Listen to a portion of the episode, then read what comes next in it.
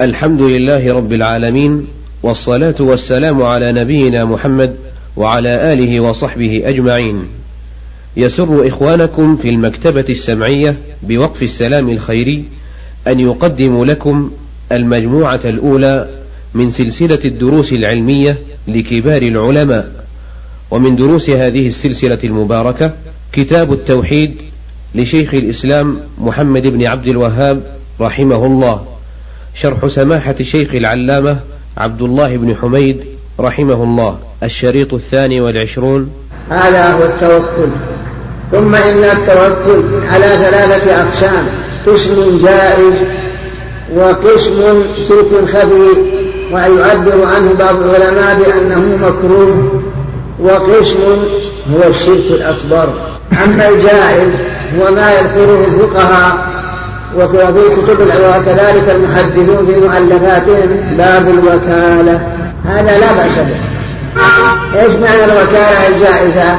عرفها لنا حتى نميز حقيقتها من التوكل الذي هو شرك فيما إذا توكل على غير الله.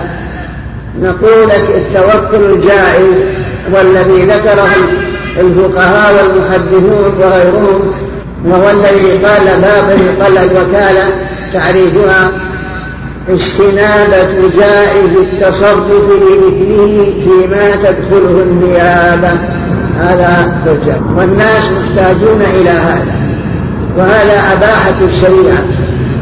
ولا مانع باتفاق المسلمين. وهذا معنى استنابة جائز التصرف وهو أنت أنت جائز التصرف لأنك عاقل ورشيد كامل التصرف. استنابة جائز التصرف بمثله فلا يصح توكيل صبي أو مجنون أو سفيه وقوله بمثله لا يصح أن توكل أنت أنت جائز التصرف لكن لا يجوز لك أن توكل صغيرا صبيا. ولا توكل مجنون لا تصح الوكالة. ولا توكل شديد. مبذر لا تصح الوكالة. إنما الوكالة استنابة جائز التصرف وهو أنت لمثله جائز التصرف مثلك. فتوكيل الصبي بشخص لا يجوز. فلو وكلك صبي على ماله أو وكلك مجنون على ماله أو وكلك سفيه على ماله لا يصح. وأنت لو وكلت سفيها أو صبيا لا يجوز. هذا معنى قولهم استنابة جائز التصرف بمثله وقولك فيما تدخله النيابة يعني لا يجوز أن توكل من كان مثلك جائز التصرف إلا في الشيء الذي تدخله النيابة كالتصرف في ماله بأن يبيع فيه ويشتريه أو توكل على قرض مال أو على طلاق زوجتك وما أشبه ذلك. والذي لا تدخله النيابة كاليمين بالله توكلت إنسان يحلف عنك عند القاضي. هذا لا يصح. أو وكلت إنسانا يظاهر من امرأتك. لا يصح. هذا لا تدخله النيابة. أو وكلت إنسانا ينظر عنك. لا يصح. أو وكلت إنسانا يصلي عنك. لا يصح. لأن هذه الأشياء لا تدخلها النيابة. فهذا معنى قول العلماء في تعريف الوكالة الجائزة شرعا بالإجماع استنابة جائز التصرف لمثله فيما تدخله النيابة وهذا القسم ليس هو من غرضنا ولا يتضمنه هذا الباب إلا بمجرد اشتراك في الاسم. النوع الثاني هو الذي عقد المصنف لأجل هذا الباب وهو التوكل على الله. بمعنى أن تفوض أمرك إلى الله وتعتمد عليه في جميع أمورك. فصرف التوكل لغير الله شرك أكبر. ينادي التوحيد. فإن التوكل على الله من أعلى مقامات التوحيد. من أعلى مقامات التوحيد وأجلها. ألا ترى أن الله يقول وعلى الله فتوكلوا إن كنتم مؤمنين فهذا الشرط دل على أن الإيمان ينتفي بانتفاء التوكل. فإذا لم تتوكل على الله انتفى عنك الإيمان ولست بمؤمن. بدليل هذه الآية فإن تقديم المعمول على عامله يفيد الحصر. وأيضا قرن الرب سبحانه وتعالى التوكل مع العبادة. فاعبده وتوكل عليه فدل على أن التوكل من أعلى مقامات التوحيد. إني توكلت على الله ربي وربكم ما من دابة إلا هو آخذ بناصيتها. إن ربي على صراط مستقيم. كل هذا يدل على أنك متى توكلت على مخلوق ميت غائب فإنك صرفت حق الله لغير الله ووقعت في الشرك الأكبر المنافي للتوحيد. فيجب عليك بل متعين ألا تتوكل إلا على الله. ولكن هذا لا ينافي تعاطي الأسباب. فألا مانع بل متعين أن تفعل الأسباب التي تنفعك. تجلب لك النفع وتدفع عنك الضرر مع التوكل على الله. لا تقل أنا متوكل على الله وتترك الأسباب. هذا في الحقيقة قدح في الشريعة وغداءة في العقل. فالله ربط الأسباب بمسبباتها ورتب عليها آثارها.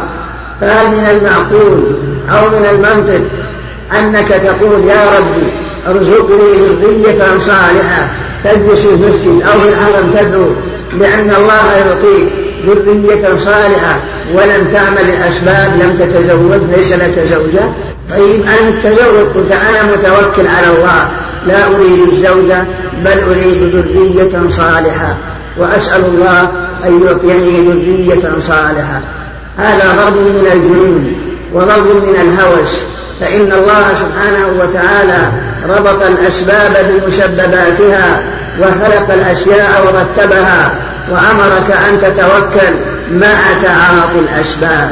لا بد أن تتزوج ثم بعد سل الله إيجاد ما تطلبه من صلاح الذرية. مثلا أما من أنك تريد ذرية بدون أن تعطي أن تعمل سببا فهذا ضرب من الخلل. أو مثلا تقول أنا لا آكل أنا لا أشرب بل أنا أتوكل على الله. وأعتمد عليه ولا أريد طعاما ولا شرابا.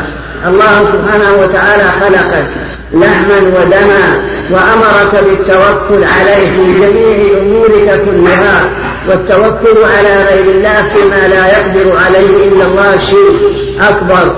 لكن عملك هذا وهو عدم تعاطي الأسباب خلل في العقل وضرب من الجنون. لأن الله ربط الأسباب بمسبباتها.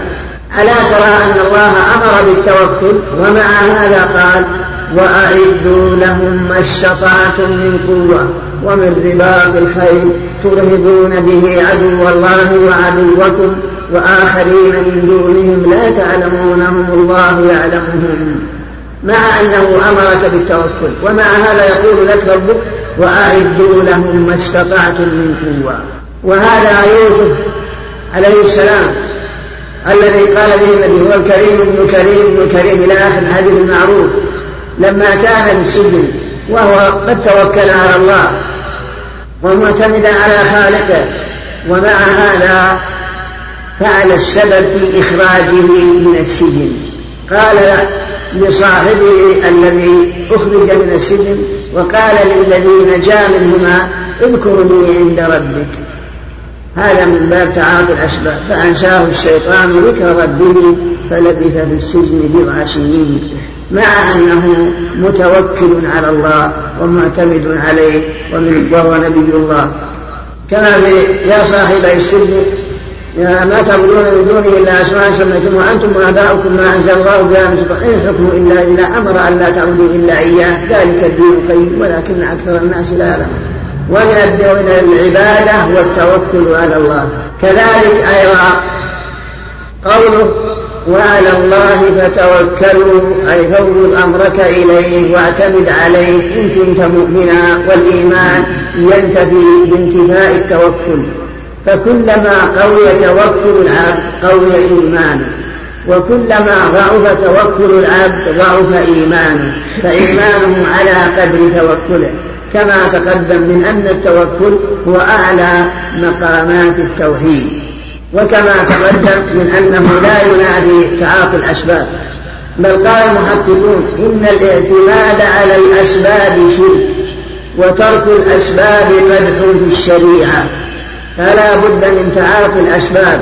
حتى في حق الأنبياء فإن الله يقول لمريم فكلي ووجهي إليك بجهة النخلة تساقط عليك رطبا جنيا فالله قادر على أن يسقط لها الرطب لكن لا بد من تعاطي الأسباب تهز جذع النخلة حتى يتساقط فبهذا تعرف أن الله خلق هذا العالم ورتب الأسباب والمسببات ورتب آثارها. فلا بد من تعاطي الأسباب. ثم الرب سبحانه وتعالى يقدر ما يشاء وما تقتضيه حكمته وإرادته. وفي الحديث لو أنكم توكلون على الله حق توكله لرزقكم كما يرزق الطير.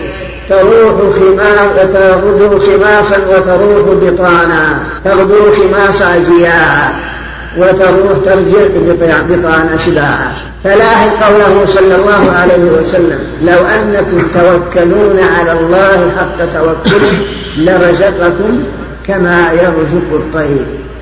ثم الطير لا بد أن نفس الطير يعمل سبب في تحصيل رزقه فإنه لم يبقى في وكره بل قال الرسول تغدو خماصا تذهب من وكرها جياعا تتطلب الرزق. وتعمل السبب وترجع بطانا فكذلك أنت. لابد تغدو وتروح في طلب الرزق مع التوكل على الله كما دل عليه هذا الحديث. حتى الطير لا بد أن يعمل سببا في تحصيل رزقه وما يملأ به بطنه. وقوله تعالى إنما المؤمنون الذين إذا ذكر الله وجلت قلوبهم وإذا تليت عليهم آياته زادتهم إيمانا وعلى ربهم يتوكلون الذين يقيمون الصلاة ومما رزقناهم ينفقون. أولئك هم المؤمنون حقا. لهم درجات عند ربهم ومغفرة ورزق كريم. هذا وصف أهل الإيمان الحقيقي. الحقيقي. فإن الله سبحانه وتعالى وصفهم بخمس صفات. وهذه الخمس صفات واحدة منها تقتضي فعل المأمورات وترك المنهيات لأن الإيمان هو فعل المأمور وترك المنهي. هذا هو الإيمان. وقد علمت ما دل عليه القرآن في حق المؤمنين أن المؤمنين لهم الغلبة ولهم العز ولهم السعادة في الدنيا والآخرة وأن الله أخبر بأن المؤمن لا يغلب وأن الكافر لا يمكن أن يكون له سلطان على المؤمن أبدا. هذا وعد الله ولن يخلف الله وعده كما قال تعالى ولن يجعل الله للكافرين على المؤمنين سبيلا. أي سلطانا إيش دلت الآية على أي شيء؟ دلت على أنه لا سلطان للكافر على المؤمن أبدا. بل السلطة والعلو والعز للمؤمن على الكافر. أبدا لا يمكن أن الكافر يكون له القوة والهيمنة والسلطة على المؤمن. وكما في الآية الأخرى وكان حقا علينا نصر المؤمنين.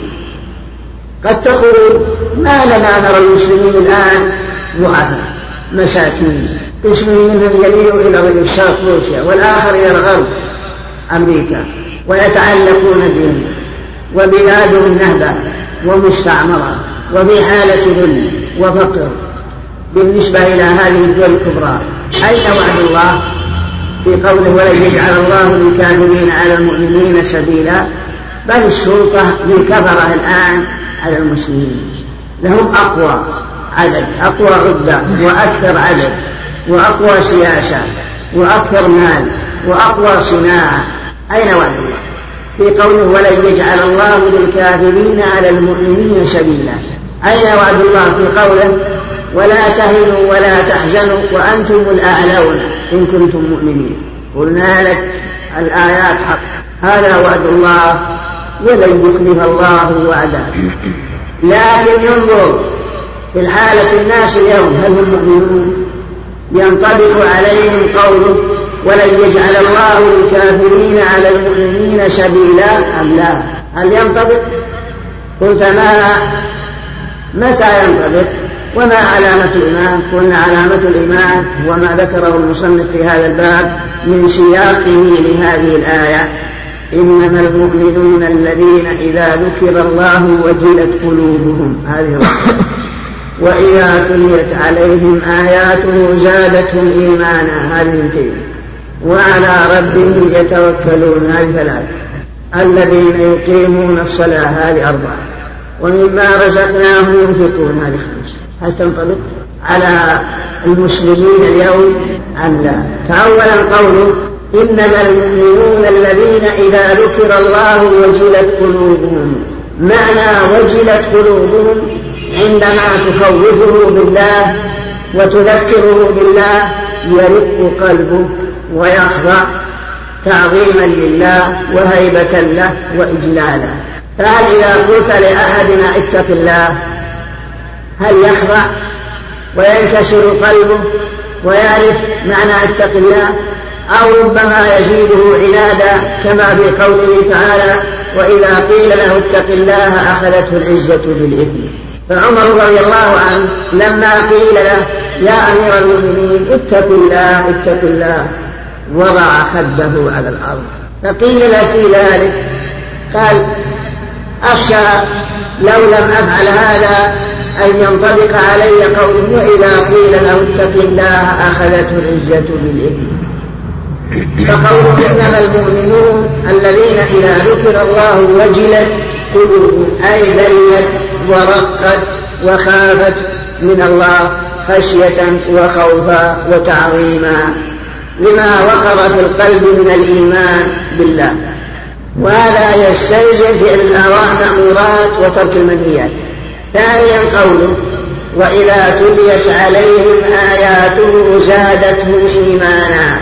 أي إذا تلي عليهم القرآن في سبيل الأوامر والنواهي والعظة والتركيب ازداد القلب إيمانا. وظهرت آثار الإيمان على الجوارح أم كأنك لم تسمع ولم يكن يقرأ القرآن لا يفهمه. بل هو ربما فهمه لكنه يخالفه القرآن اشتمل على الأوامر ومأمورات ومنهيات وعظة وتذكير وحساب وجزاء في الآخرة. فهل يتعظ ويرق قلبه ويزيده إيمانا ويظهر آثار ذلك على جوارحه. أم كأنه يقرأ قصة من القصص. ثالثا قوله وعلى ربهم يتوكلون. أي يفوضون أمورهم إليه ويعتمدون عليه. مع تعاطي الأسباب في قوله وأعدوا لهم ما استطعتم من قوة في نفس السورة.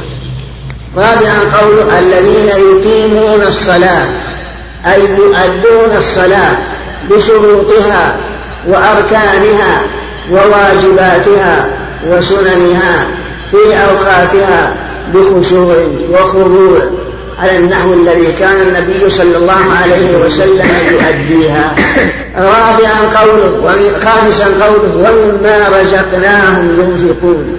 أي يؤدون زكاة أموالهم. فالله هو الذي أنعم عليهم بهذا المال وساقه إليهم. هل هم يؤدون حقوق التي فرض الله افترض الله في هذا المال للفقراء أم أنهم يبذرون ويلعبون به في سبيل شهواتهم وسبيل ملذاتهم غير مبالين بهذا المال وبما أوجب الله فيه من زكاة وغيرها؟ لو كانوا يعملون بهذه الآية وأنها تنطبق عليهم تماما لما كان للكفرة عليهم أي سلطان انظر إلى سلفنا الصالح كيف فتحوا البلاد وكيف نصروا الأمصار مع أنهم شرذمة قليلة من العرب.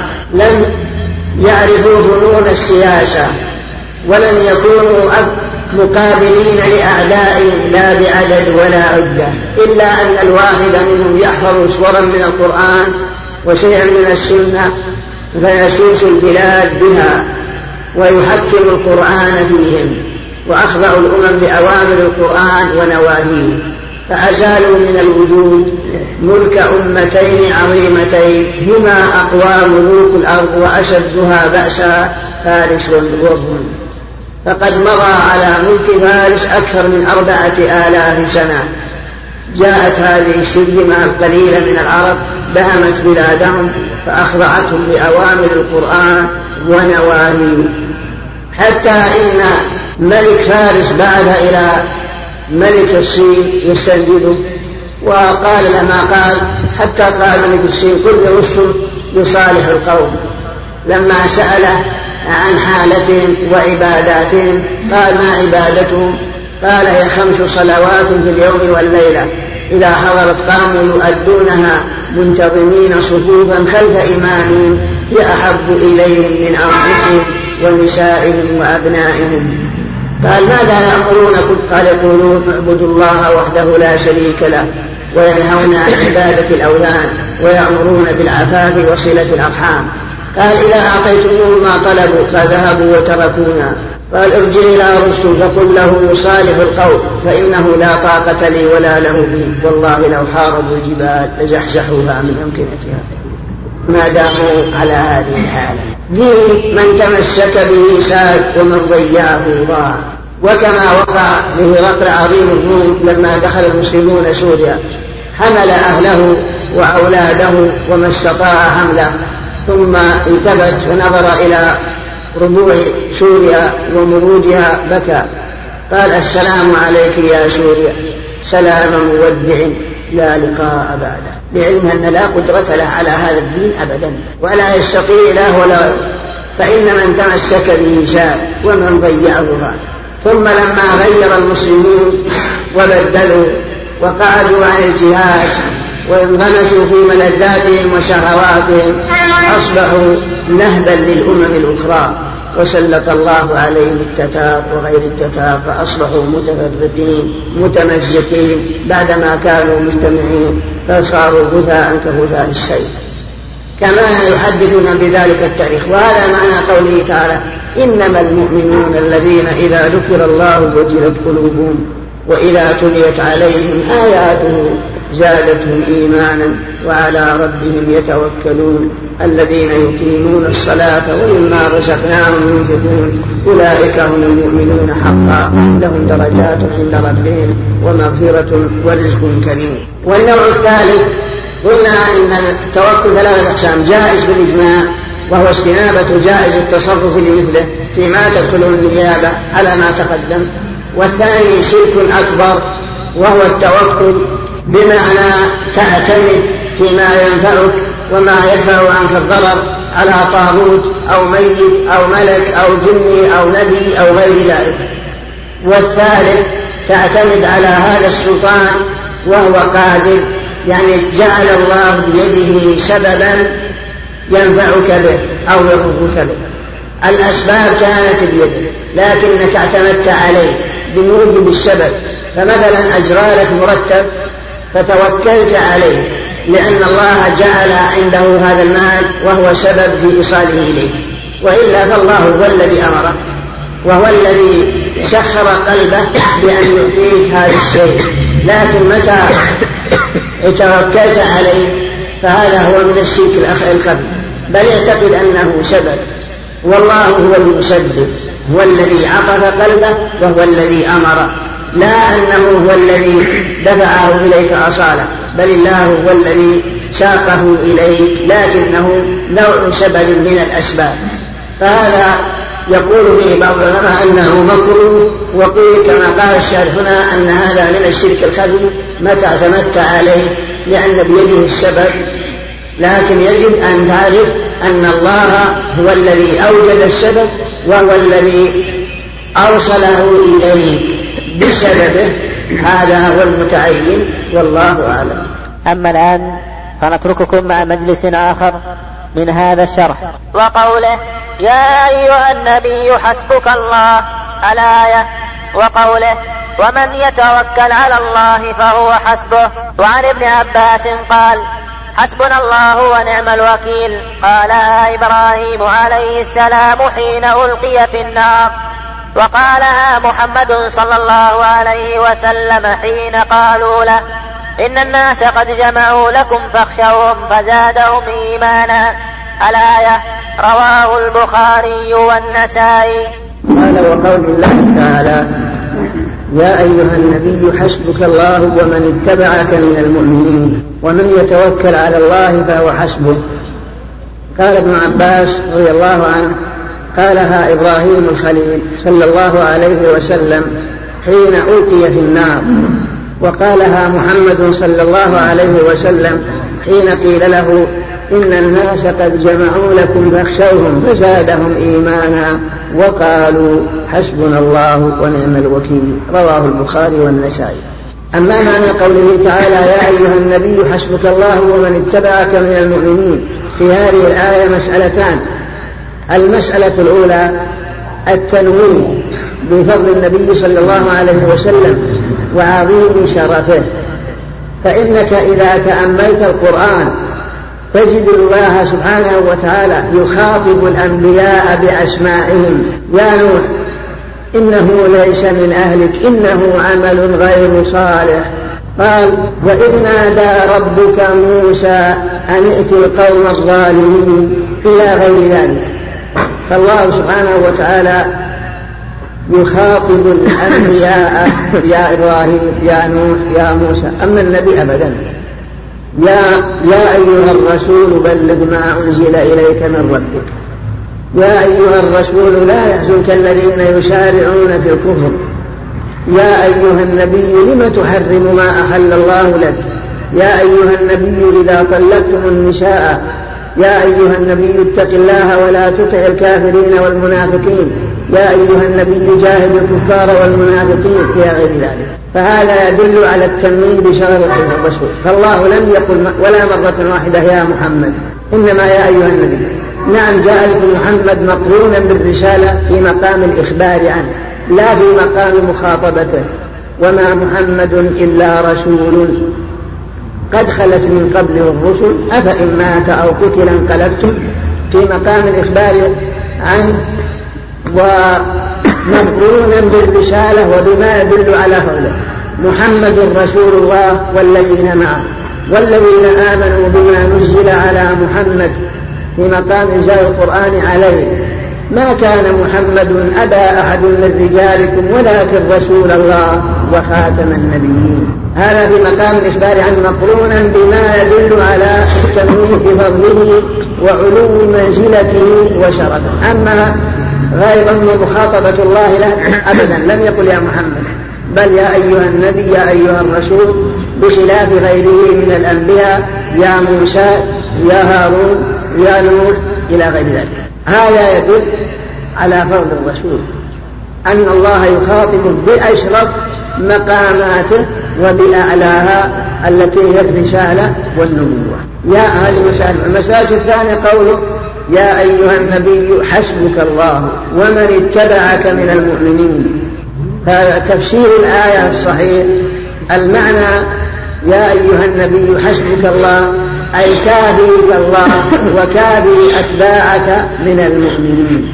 فهو الذي يكفيك بألا يجعل لعدوك طمعا فيك. كما لا يجعل لأعداء المؤمنين طمعا فيهم لأن من كفاه الله ووقاه لا يضره هذا هو التفسير الصحيح. وقيل إن المعنى يا أيها النبي حسبك الله ومن اتبعك من؟ معطوف على حسب. فيكون المعنى يا أيها النبي حسبك الله وحسبك أتباعك من المؤمنين. فكما أن الله كافيك وواقيك فأتباعك من المؤمنين أيضا كافون لك وواقون لك. وهذا غلط رده ابن القيم وغيره. فقال الكفاية والوقاية التي هي تفسير للحسب لا تكون إلا من الله. وكلام ابن القيم هذا ذكره في أوائل كتابه زاد المعاد في هدي خير العباد. فإنه تكلم على هذه المسألة وبين معناها وقال مما يدل على المعنى الصحيح قوله وإن يريدوا أن يخدعوك فإن حسبك الله هو الذي أيدك بنصره وبالمؤمنين. فجعل التأييد أيضا حاصل من المؤمنين بخلاف الحشد فقد انفرد به. وإن يريدوا أن يخدعوك فإن حسبك الله ولم يقل والمؤمنون. ويدل عليه أيضا ما في سورة براءة وهي قوله وقالوا حسبنا الله سيؤتينا الله من فضله ورسوله إنا إلى الله راغبون. فأضاف الحسب إليه وحده والاتيان إليه وإلى رسوله. والرغبة إليه وحده. فهذا هو مقام التوحيد. قال وقول الله تعالى ومن يتوكل على الله فهو حسبه. إن الله بالغ أمره. قد جعل الله لكل شيء قدرا. المعنى ومن يتوكل على الله أن يعتمد على الله ويفوض أمره إلى الله فالله حسبه. أي كافيه وواقيه وحافظه من أن يصل إليه عدو كي عدو أو يصل إليه سوء من أي شخص. هذا معنى ومن يتوكل على الله فهو حسبه. ثم تأمل مسألة أخرى في هذا المقام إيش؟ وهو أن الله سبحانه وتعالى رتب الجزاء في هذه الآية على نفس التوكل. قال ومن يتوكل على الله فهو حسبه. يعني توكلت على الله فالله حسبك أي كافي بخلاف غير التوكل من الأعمال. فإنه يجعل الجزاء من نفس العمل. من عمل كذا فله أجر كذا. من مثلا من عمل صالحا فلنفسه ومن أساء فعليها. والآية فمن يعمل من الصالحات من ذكر أو أنثى وهو مؤمن فلنحيينهم حياة طيبة ولنجزينهم أجرهم بأحسن ما كانوا يعملون. فجعل الجزاء ليس من نفس العمل بل أمر خارجي عن نفس العمل. من ومن يعمل الصالحات من ذكر أو أنثى وهو مؤمن جعل جزاءه أن يحييه حياة طيبة يكتسب فيها عملا صالحا. أما التوكل لا. قال ومن يتوكل ومن يتوكل على الله فهو حسبه. لم يجعل جزاء التوكل أمرا خارجا عن معنى التوكل. بل أن توكلت على الله فالله حسبك. أي كافيك وواقيك ولم يقل ومن يتوكل على الله فله الأجر أو له الثواب أو فله الجنة أو قال ومن يتوكل على الله فلنحيينه حياة طيبة. بل قال هو حسبه فإذا كان الله حسبك أي كافيك وواقيك حصلت الحياة الطيبة وحصل الخير كله وامتنع الشر كله. ما دام أن الله هو الذي يقيك ويكفيك ويحفظك. فليس مقابل التوكل جزاء معينا؟ خارج عن موضوع التوكل بل الذي توكلت عليه هو الذي يكفيك ويؤيدك. ومن يتوكل على الله فهو حسبه. ثم أيضا التوكل مع تأخر عن الأسباب لا شك أنه عجز. فأنت مأمور بالتوكل والاعتماد على الله ومأمور بتعاطي الأسباب التي بها يحصل التوكل. الله سبحانه وتعالى خلق هذا العالم بحكمة عظيمة وإرادة كاملة وصرف الأمور وربط وخلق الأسباب وربط الأسباب بمسبباتها ورتب عليها الجزاء. فمتى قلت أنا متوكل على الله مع عدم تعاطي الأسباب هذا عجز. ليس هذا بتوكل. بل أعقل ناقتك وتوكل على الله في حفظها. ومن يتوكل على الله فهو حسبه. قال ابن عباس رضي الله عنه في قوله تعالى حسبنا الله ونعم الوكيل. قال هي كلمة الخليلين عند الشدائد. ومعنى حسبنا الله ونعم الوكيل حسبنا الله تقدم أن معناها أي كافينا الله وواقينا وحافظنا. وقوله ونعم الوكيل نعم الموكول إليه أمور عباده والمتوكل عليه. نعم المتوكل عليه. وقد ألف بعض العلماء رسالة تتعلق بهذه الكلمة العظيمة وهي حسبنا الله ونعم الوكيل. سماها السر الجليل في خواص حسبنا الله ونعم الوكيل. سماها السر الجليل في خواص حسبنا الله ونعم الوكيل. ذكر ما يترتب عليها من الفوائد وما ومدى معناها وما دلت عليه. نعم قالها إبراهيم صلى الله عليه وسلم حين ألقي في النار كما قص الله خبر إبراهيم وما جرى له مع قومه حينما كسر أصنامهم التي كانوا يعبدونها والله يقول بحق ولقد آتينا إبراهيم رشده. نعم الرشد ولقد آتينا إبراهيم رشده من قبل وكنا به عالمين إذ قال لأبيه وقومه ما هذه التماثيل التي أنتم لها عاكفون؟ قالوا وجدنا آباءنا لها عابدين. إلى قوله فجعلهم جلادا إلا كبيرا لهم لعلهم إليه يرجعون. قالوا من فعل هذا بآلهتنا يا إبراهيم؟ قال بل فعله كبيرهم لأن هذا الصنم الكبير لا يرضى أن تجعلوا معه شركاء. فاسألوهم إن كانوا ينطقون. ينبههم على أن كبيرهم لا ينطق. وينبههم أن كبيرهم وأكبر صنم عندهم لا ينفع ولا يضر. وأن لو كان ينفع ويضر لدافع عن أصحابه الذين كسرهم إبراهيم. فلم يستطيعوا مجادلته ولم يستطيعوا رد ما جاء به عمدوا إلى القوة وتأخروا عن الحجة. إلى أن قال الله حكاية قلنا قالوا حرقوه وانصروا آلهتكم إن كنتم فاعلين. عند ذلك جمعوا النار الحطب العظيم وأوقدوا النيران وجاءوا بإبراهيم موثقا بالجنين فرموه فسقط في النار. فالله جل وعلا قال قلنا يا نار كوني بردا وسلاما على إبراهيم. ليجزيهم الله أحسن ما عملوا ويزيدهم من فضله والله يرزق من يشاء بغير حساب.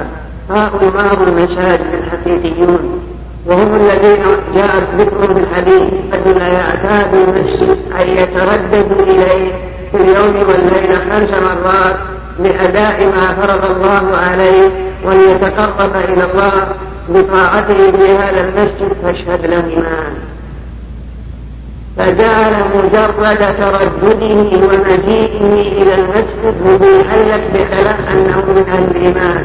وإن كان شرائع الخلق إلى الله فالله هو المطلع على شرائع العباد لكن ليس لك إلا الظاهر إنما يأمر مساجد الله معنى من آمن بالله أي وقر الإيمان في قلبه تعظيما لخالقه وبارئه معتبرا بأوامره منتهيا عن نواهيه. من آمن بالله واليوم الآخر اليوم الآخر إيش هو؟ وما بعد الموت. واليوم الآخر. وما بعد الموت.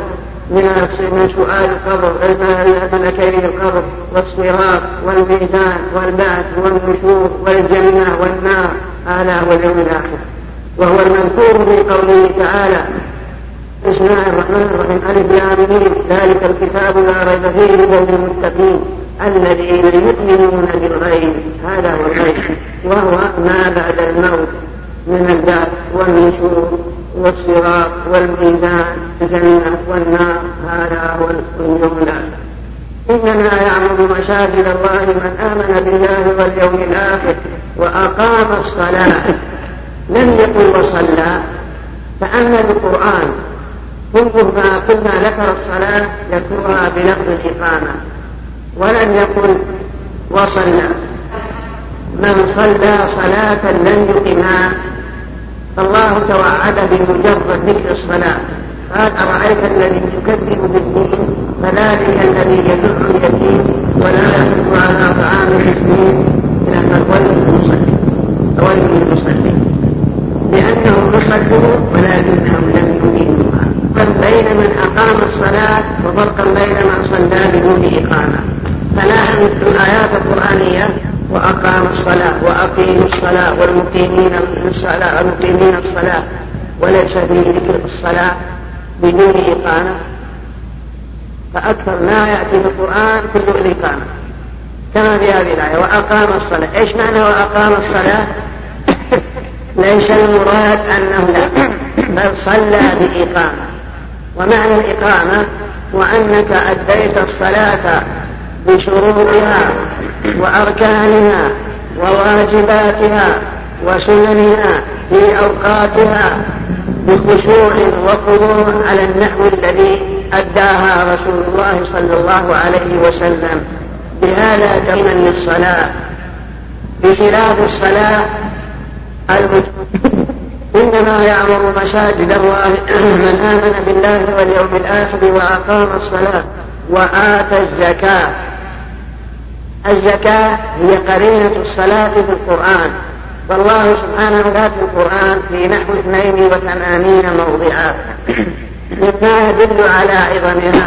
والزكاة معروفة أنها حق مفروض في أموال الأغنياء لطائفة مخصوصة وهم الفقر ونحوهم من الأصناف الذين جاء ذكرهم في قوله للفقراء والمساكين.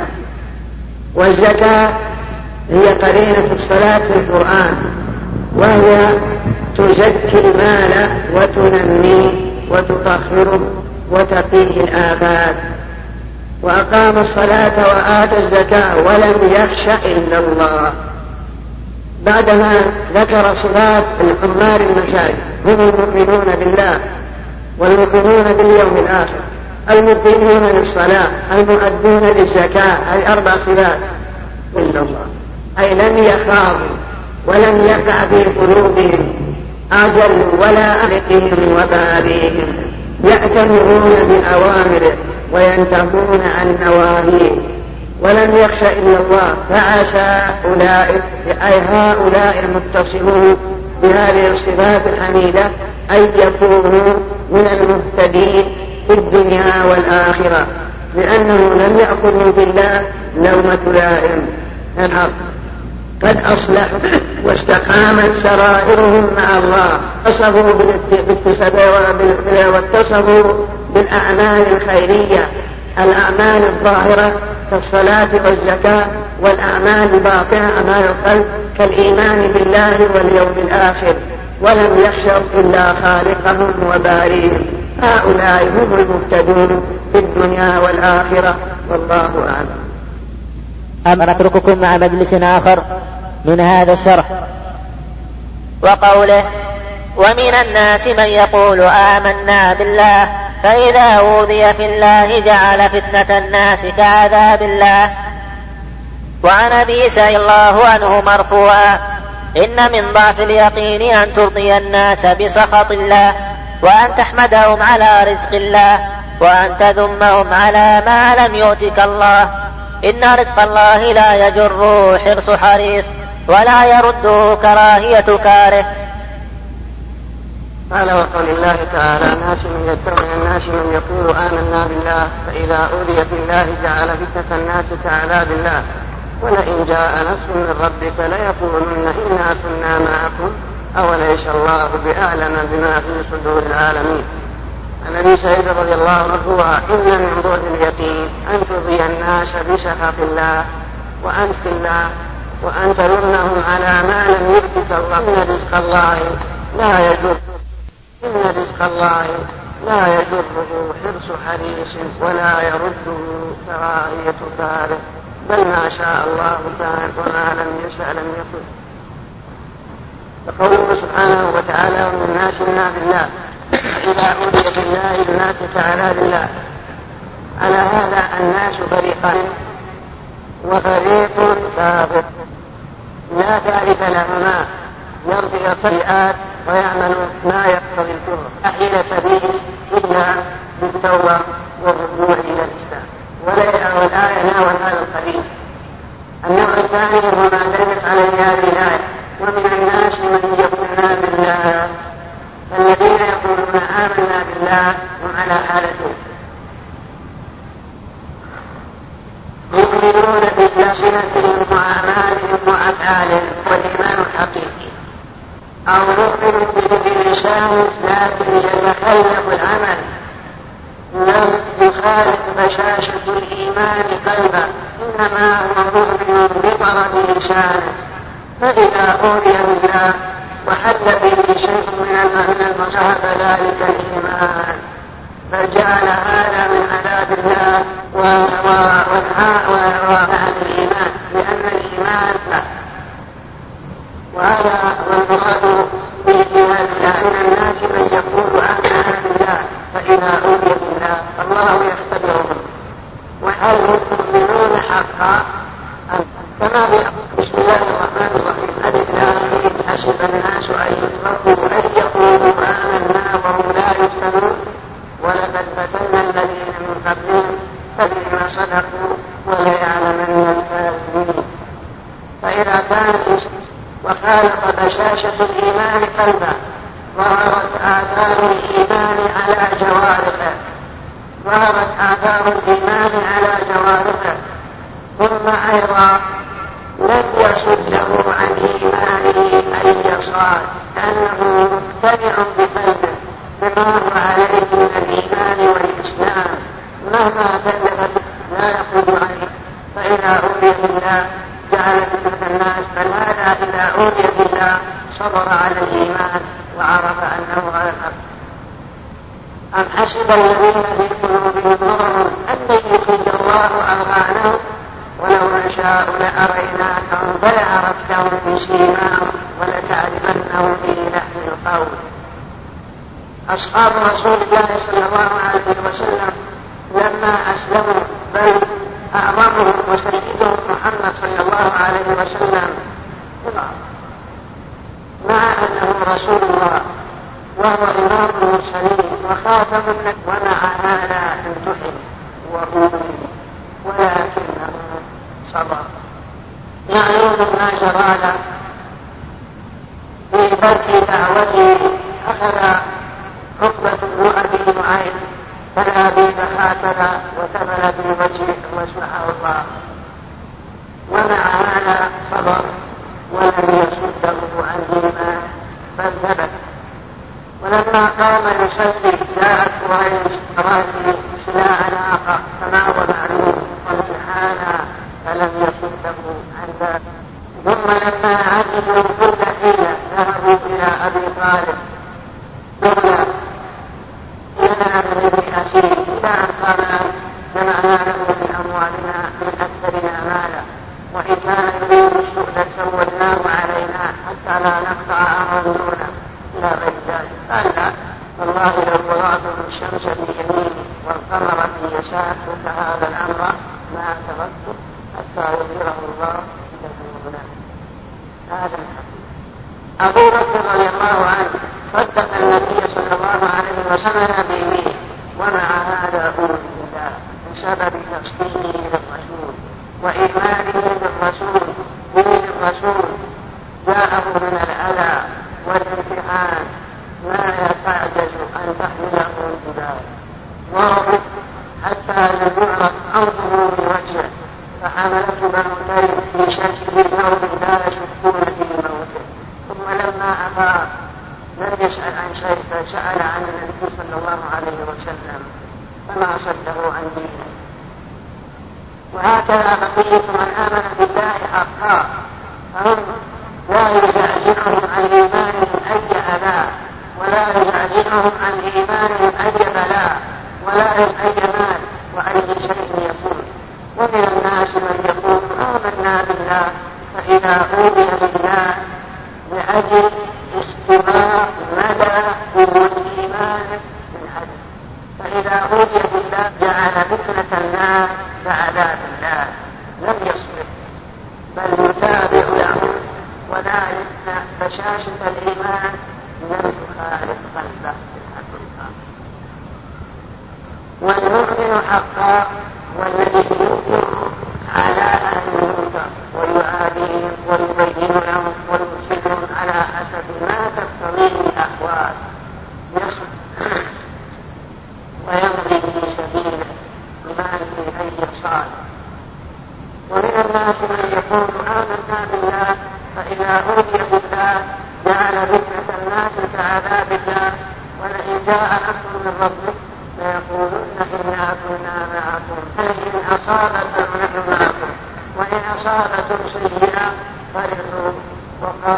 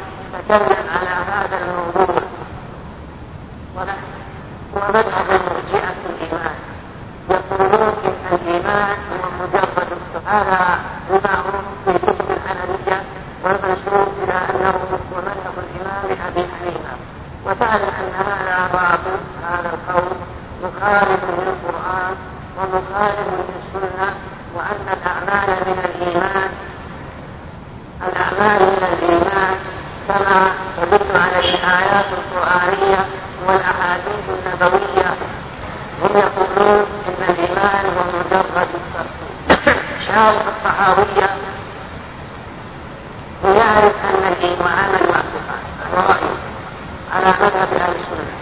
لكن بصفة أنه حنفي حاول بكل ما يمكن أن يوفق بين مذهب أهل السنة وبين القائلين بأن الإيمان هو التصديق وأراد وقال إن الخلاف بينهم وبين الحنفية الصوفي وإلا فمن لازم أن الإيمان إذا صدق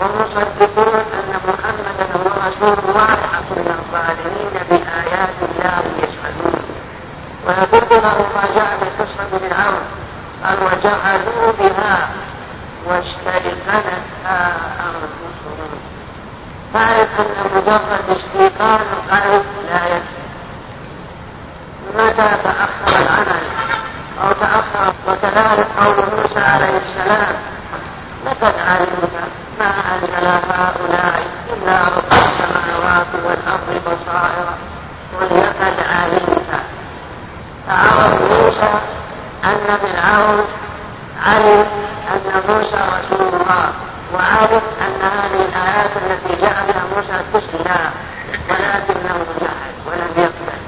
فعلى رأي المرجع أنه مؤمن لأنه علم واعتقد ذلك وإنما رأيه فبهذا تعرف أن الإيمان هو قول بالحسان واعتقاد بالجلال وعمل بالجوارح. وأن تصديق القلب لا يكفي. وذكر أيضا إيمان أبي طالب عم النبي صلى الله عليه وسلم فإنه مصدق للرسول مصدق للرسول بقلبه ولسانه هذا علم كما في قصير قصيرة لقد علمنا يا مكذب لدينا ولا يعنى بقول الأمر وقصيدة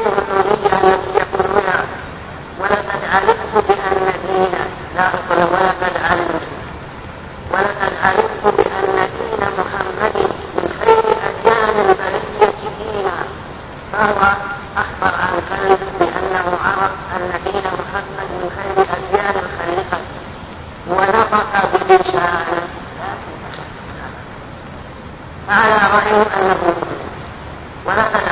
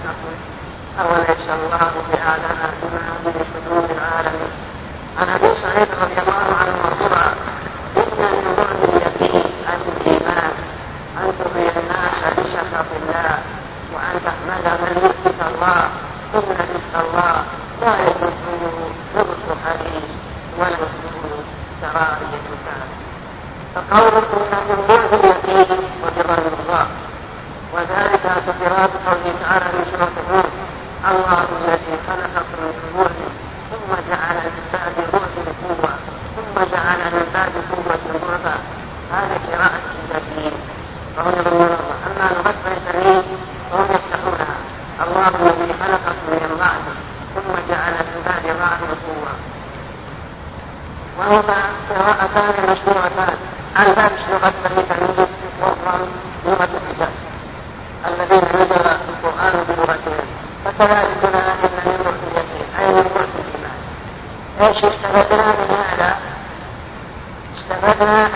sana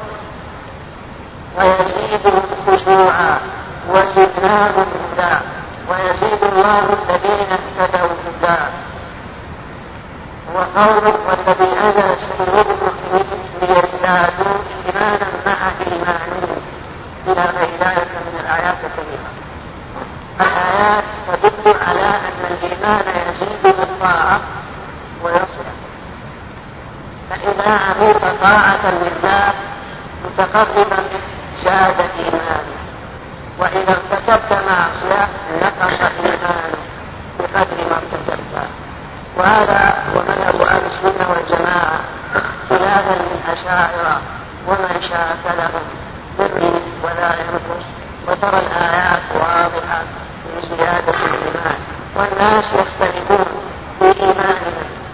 فإيمانك ليس كإيمان أبي بكر وليس كإيمان ابنه وهم يقولون بل الإيمان واحد. ما هناك فارق بين إيمان وإيمان أبي بكر. ما هناك أي فارق لأن الإيمان شيء واحد. إما أن تكون مؤمن أو تنخلع من الإيمان. لا زيادة ولا نقص. ولكن هذا قول معلوم الفساد كما دلت عليه الآيات القرآنية والأحاديث النبوية إن من بعد اليقين أن ترضي الناس بسخط الله. هذا من الإيمان. من أنك تتجلى رضا الناس بما يسكت الله. تخطب الدهر وتسكت عنه وتداهنهم. وتداهنهم. وترضيه وإن أدى ذلك سخط هذا من الإيمان. أن ترضي الناس بسخط الله. فالله أمرك أن تأمر وتنهى وأمرك بأن تنصحه بالنصيحة وقال المؤمنون والمؤمنات بعضهم أولياء بعض يأمرون بالمعروف وينهون عن المنكر.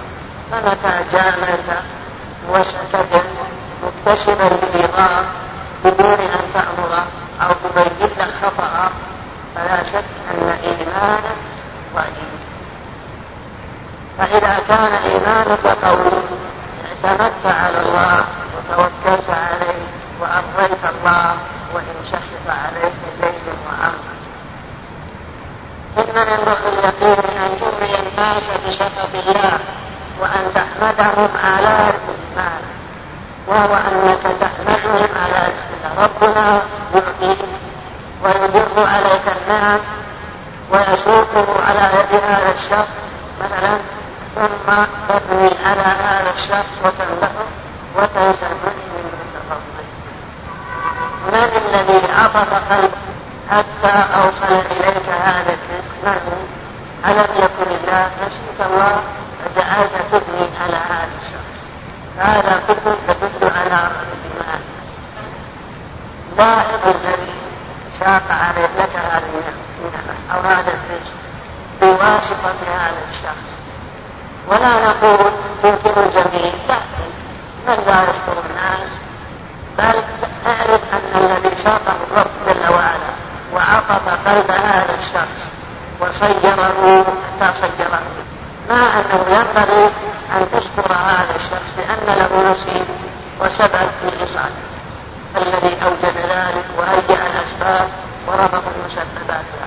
فينبغي أن تشكر هذا الشخص ما بمعنى لكن المنعم لا تنسى المتقى وهذا معنى من لا يشكر الناس نعم وأن تحمدهم على رزق الله وأن تذمهم على ما لم يؤتك الله منع شيئا ومنعه إليه جعلت تذم هذا الشخص بأنه بخيل وأنه كذا الأمور بيد الله سبحانه وتعالى سل الله من فضله بدون أن تطلق لسبيل وعامل بعد هذا من نوع الإيمان حيث وجعلته مثالبا حيث لم يقضيها وأن تردهم على ما لم يثبت الله إن رزق الله لا يجوزه حفظ حديث ولا يمكن شرائط ذلك بل ما قدر الله لا بد واقع بل ما شاء الله كان مع أنك مأمور بتعاطي الأسباب أنت مأمور بتعاطي الأسباب إن حصل لك بعد فعل الأسباب فاحمد الله وإن لم يحصل شيء فاحمد الله الله أعلم بمصالح خلق الله أعلم أما الآن فنترككم مع مجلس آخر من هذا الشرح. وعن عائشة رضي الله عنها أن رسول الله صلى الله عليه وسلم قال من التمس رضا الله بسخط الناس رضي الله عنه وأرضى عنه الناس ومن التمس رضا الناس بسخط الله سخط الله عليه وأسخط عليه الناس. رواه ابن حبان في صحيحه. أما الآن فنترك خر من هذا الشرح. أن رسول الله صلى الله عليه وسلم قال من رضا الله بسخط الناس رضي الله عن الناس ومن التمس رضا الناس لا سخط الله عليه وأسخط عليه الناس. وجاء في الأثر من رضا الناس بسخط الله لم يغن عنه من الله شيئا. ومن التمس رضا الله بسخط الناس كفاه مؤونة الناس. وقد كتب معاوية يطلب منها النصيحة وأن توجز ولا عليه بعدما كبر وطعن في السن كتبت له على الحديث وهذا جليل القدر قاعدة من قواعد الإسلام وهو أن العبد لا يجوز له أن يسقط الله ملتمسا في ذلك رضاء الناس فإن الناس لا يغنوا عنه من الله شيئا وهذا كله يدل على ضعف الإيمان في القلب. من التمس رضا الله أي تقرب إلى الله بما يرضيه من الأمر والصدق بالحق إن أدى ذلك إلى سخط الناس فإن الله يرضى عنه ويرضي عنه الناس. وبدل ما كانوا يذمون لا بد وأن يثنوا عليه. لما دام أن قصده وجه الله ولم يقم إلا لله غير مبال برئيس أو كبير أو صغير بل ديدانه في ذلك ما يرضي الله سبحانه وتعالى. هذا من التمس رضا الله بسخط الناس رضي الله عنه وأرضى عنه الناس. لأن قلوب بني آدم بيد بين اصبعين من أصابع الرحمن. فإنهم وإن سخطوا تتبعهم على ما يريدون من الأهواء لا بد وأن يرضوا. لا بد وأن يحمدوا أنك ملتمسا في ذلك رضا الله. عن وهب بن كعب بن منبه أن أن الله أوحى إلى داود عليه السلام فقال يا داود ما من عبد يعتصم بي دون خلقي أعرف ذليته فالسماوات والأرض إلا جعلت له من بينهن فرجا ومخرجا. وما من عبد يعتصم بمن دوني أعرف ذلك من نيته. إلا الأسباب من بين يديه وأشخت الأرض من تحت قدميه. ثم لا أبالي بأي أوديتها هلك وهذا معنى عنه وأعظام الناس. ثم إن الناس لو اتبعت رضاهم وطلبت مرضاتهم أي شيء عندهم؟ فهم فقراء ليسوا بشيء بل الأمر بيد الله. ولكن ما على الأسف؟ ربما يمزق يرقع دنيا غيره بتمجيده حتى ولا دنياه بل يرقع دنيا غيره من ملوك وسلاطين بدينه كما قيل نمزق دنيانا نمزق نمزق نوقع دنيا نوقع دنيانا بتمزيق ديننا. فلا ديننا يبقى ولا ما نرقعه يعني ما بقي لك دين ولا ما ترقع لك الدين متبعا في ذلك رضا زيد وعمر. ثم هم, يسخطون ولا بد عليه. أما إذا تبعت رضا الله وإن أدى إلى سخطهم فهم لا بد وأن يرضوا. قال الإمام الشافعي لتلميذه يونس بن عبد الأعلى الصدفي قال له وصية جامعة عظيمة.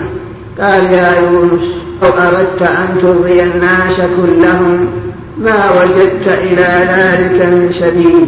كما قيل والناس غاية لا تدرك. بعيد لو أردت أن ترضي الناس كلهم ما وجدت إلى ذلك ولكن عليك بإرضاء واحد يرضى عنك الناس كلهم. لا يمكن أن ترضي الناس كلهم مستحيل. هذا غاية لا يمكن الوصول إليها. لكن إذا أرضيت الله سبحانه وتعالى فالناس يرضون عنك. ووجه مطابقة الحديث للترجمة المعنى أن خوفهم لا يمنعك. من الصدق وخوف من بيده الحل والعقل لا يصدك ولا يردك عن بيان الحق والأمر بالمعروف والنهي عن المنكر. أبدا. لا يردك. فإنك متى قصدت بذلك وجه الله لا بد وأن الله يرضى عنك. ثم هم يرضون عنك أخيرا. وقد ذكر بعض العلماء قصة جرت في أيام المعترض العباسي وهو أن رجلا كان يأمر بالمعروف وينهى عن غير مبال بأي أحد. إذ خرج يوما من بغداد إلى نرى سفينة قد أقبلت فوقف ينظر حتى وصلت سأل له قال ما هذا الذي معك؟ قال اذهب بشأنك قال بالله أخبرني.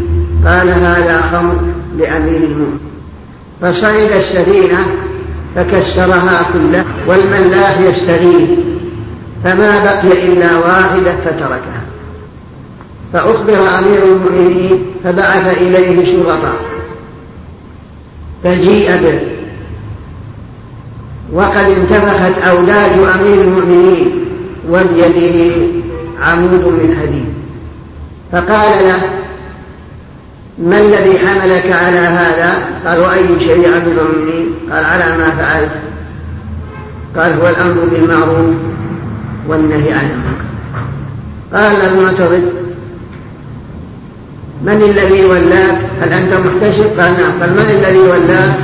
قال الذي ولاك الفلان فتغير فقال لما الدنائر الأبنة كلها وتركت الواحدة؟ قال تركت لله لما بقيت هذه الواحدة أحسست أن نيتي ضعفت وقلت إن الناس يقولون كسرت خمر أمير المؤمنين في لما شعرت بهذا تركتها. لأن تكسيرها لم يكن لله. خالطني الشيء فتركتها. فسكت قال لا اذهب. فقد أطلقت يدك. نور بالمعروف وانهى عن المنكر. والله لا يمنعك قال الرجل والله لا آمر ولا أنهى. قال ولم؟ قال انظر هذا لما كان قصده وجه الله. ولم يخالف نيته أي شيء. انطبق عليه هذا الحديث. من التمس رضا الله بسخط الناس رضي الله عنه وأرضى عنه الناس. الله رضي عنه وأرضى عن هذا الأمير الظالم ولم يتعرض له بشيء. بل بالأمس أنا أمر محتسبا لله والآن أكون سلطي له فهذا معنى من التمس رضا الله بسخط الناس. بخلاف العكس. من غرته نفسه أو التمس رضا الناس وإن أدى إلى سخط الله أو خالط قلبه شيء من الكبر والعظمة فإن الله يبتليه في الدنيا قبل الآخرة. كما وقع لعبد الدولة ابن بويه وذلك أن القرامطة عثوا في الأرض فسادا وكانت قاعدتهم البحرين. فجهز لهم جيش الخليفة فهزم جيش الخليفة. ثم جهز جيشا آخر فهزم جيش الخليفة. فاستأذن عرض الدولة من الخليفة أن يذهب لقتال القرامطة. فأذن له فجمع جيشه فذهب لقتال القرامطة قريبا من البصرة. فكسر القرامطة وشتت شملهم. فاغتر بما حصل من أن جيش أمير المؤمنين مرتين عجز وكسروا وقتلوا وهو كسر القرامطة وأباد خضراهم غرته نفسه. فأنشأ يقول لما انتصر وذاق حلاوة النصر نسي أن الله هو الذي أيده والذي نصره والذي أعانه. بل قال أنا عبد الدولة وابن ركنها ملك الأملاك غلاب القدر.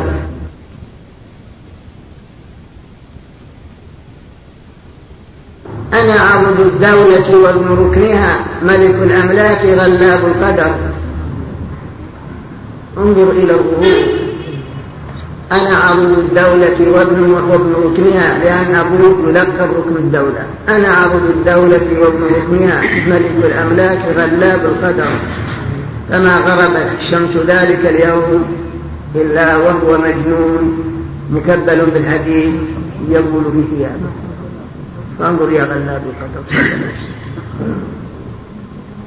كل إنسان يعدل عن رضا الله أو يعجب بنفسه أو يرى أن النعم هو الذي أوجدها. ونشأ المنعم المتغفل لا بد وأن يبتلى كما وقع لهذا الرئيس. من التمس رضا الله بسخط الناس رضي الله عنه وأرضى عنه الناس متى كان قصد الإنسان صحيح. وأمر بالمعروف ونهى عن المنكر. لا يخاف بالله لومة لائم. والذين جاهدوا فينا لنهدينهم سبلنا. والذين جاهدوا فينا لنهدينهم سبلنا. وإن الله لمع المحسنين. ومن التمس رضا الناس بسخط الله سخط الله عليه وأسخط عليه. أما الآن فنترككم مع مجلس آخر من هذا الشرح. باب قول الله تعالى وعلى الله فتوكلوا إن كنتم مؤمنين. الآية وقوله إنما إلى الله وجلت قلوبهم. الآية توكلوا إن كنتم مؤمنين. وقوله تعالى إنما المؤمنون الذين إذا ذكر الله وجلت قلوبهم وإذا تليت عليهم آياته زادتهم إيمانا وعلى ربهم يتوكلون. الذين يقيمون الصلاة ومما رزقناهم ينفقون أولئك هم المؤمنون حقا. لهم مغفرة ورزق كريم. هذه هذا الباب عقده المصنف في التوكل بعد ذكره باب الخوف وقبله باب المحبة وهو أن العبد لا ينبغي له أن يغلب جانب الخوف بل عليه أن يخاف الله سبحانه وتعالى ويعمل بما يرضي الله ويقربه لديه على الله وتوكله عليه. فأنت إذا خفت من أي إنسان تخشى من ظلم هذا السلطان فلا تخف ولا تحزن بل توكل على الله واعتمد عليه فإن الله يكفيك مؤونة هذا الشخص الذي يريد إضرارك وأنت تريد بذلك رضا الله سبحانه وتعالى. فقول باب قول الله تعالى وعلى الله فتوكلوا إن كنتم مؤمنين التوكل إيش هو؟ هل هنا عبارة تبين لنا حقيقة التوكل؟ نقول لك نعم التوكل وتفويض الأمور والاعتماد على الله سبحانه وتعالى. تقول وكلت أمري إلى الله. بمعنى فوضت أمري إليه واعتمدت عليه لا على غيره. هذا هو التوكل. ثم إن التوكل على ثلاثة أقسام قسم جائز وقسم شرك خفي ويعبر عنه بعض العلماء بأنه مكروه. وقسم هو الشرك الأكبر. أما الجائز هو ما يذكره الفقهاء وفي كتب وكذلك المحدثون في مؤلفاتهم باب الوكالة. هذا لا بأس به. إيش معنى الوكالة الجائزة؟ عرفنا لنا حتى نميز حقيقتها من التوكل الذي هو شرك فيما إذا توكل على غير الله. نقول التوكل الجائز والذي ذكره الفقهاء والمحدثون وغيرهم وهو الذي قال باب قال الوكالة تعريفها استنابة جائز التصرف لمثله فيما تدخله النيابة. هذا هو الجائز. والناس محتاجون إلى هذا وهذا أباحة الشريعة. ولا مانع باتفاق المسلمين. وهذا معنى استنابة جائز التصرف وهو أنت. أنت جائز التصرف. لأنك عاقل ورشيد. كامل التصرف. استنابة جائز التصرف لمثله. فلا يصح توكيل صبي أو مجنون أو سفيه. وقوله لمثله لا يصح أن توكل أنت أنت جائز التصرف لكن لا يجوز لك أن توكل صغيرا صبيا ولا توكل مجنون لا تصح الوكالة ولا توكل شديد مبذر لا تصح الوكالة.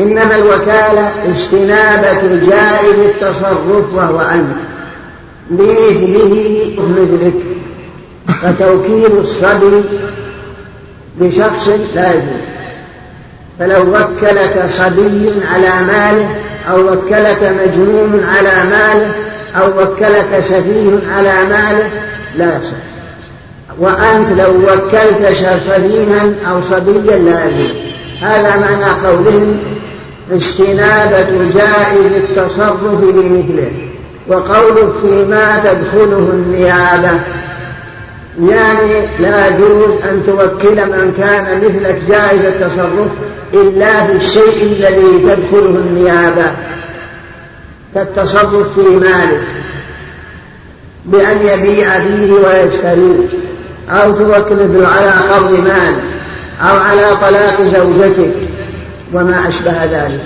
والذي لا تدخله النيابة كاليمين بالله. توكلت إنسان يحلف عنك عند القاضي. هذا لا يصح.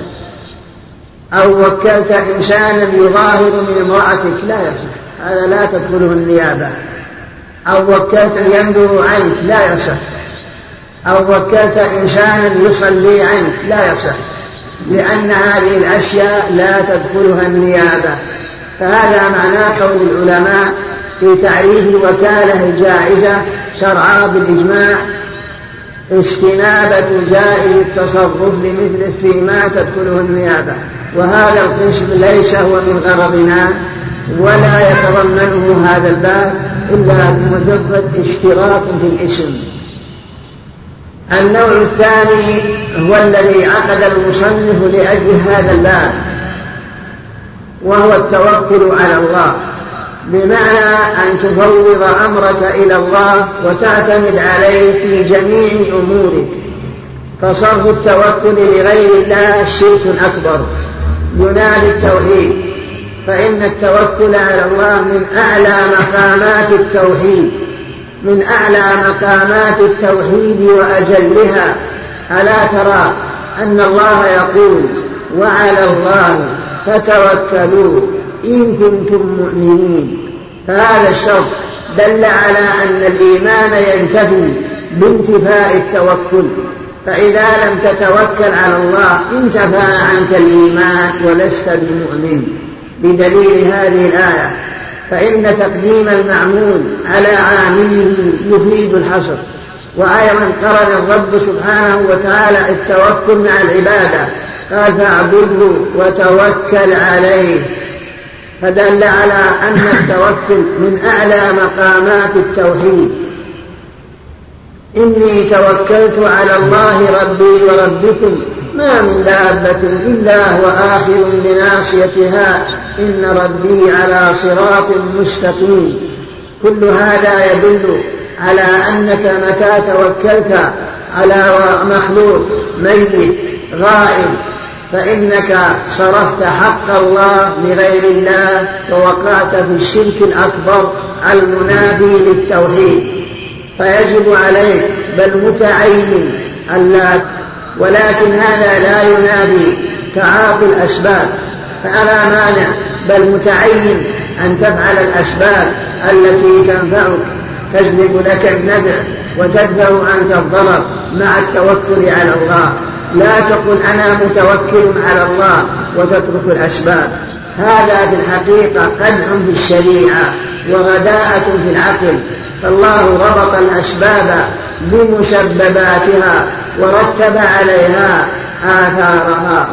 فهل من المعقول أو من المنطق أنك تقول يا ربي ارزقني ذرية صالحة تجلس في المسجد أو في الحرم تدعو. بأن الله يعطيك ذرية صالحة ولم تعمل الأسباب لم تتزوج ليس لك زوجة. طيب أنت تزوج قلت أنا متوكل على الله لا أريد الزوجة بل أريد ذرية صالحة. وأسأل الله أن يعطيني ذرية صالحة. هذا ضرب من الجنون وضرب من الهوس. فإن الله سبحانه وتعالى ربط الأسباب بمسبباتها وخلق الأشياء ورتبها وأمرك أن تتوكل مع تعاطي الأسباب. لا بد أن تتزوج ثم بعد سل الله إيجاد ما تطلبه من صلاح الذرية مثلا. أما من أنك تريد ذرية بدون أن تعطي أن تعمل سببا فهذا ضرب من الخلل. أو مثلا تقول أنا لا آكل. أنا لا أشرب بل أنا أتوكل على الله وأعتمد عليه ولا أريد طعاما ولا شرابا. وختاما تقبلوا تحيات إخوانكم في وقف السلام الخيري. رقم الهاتف هو اثنان صفر تسعة صفر اثنان صفر تسعة. رقم الناسوخ هو اثنان صفر تسعة اثنان صفر تسعة اثنان. والسلام عليكم ورحمة الله وبركاته.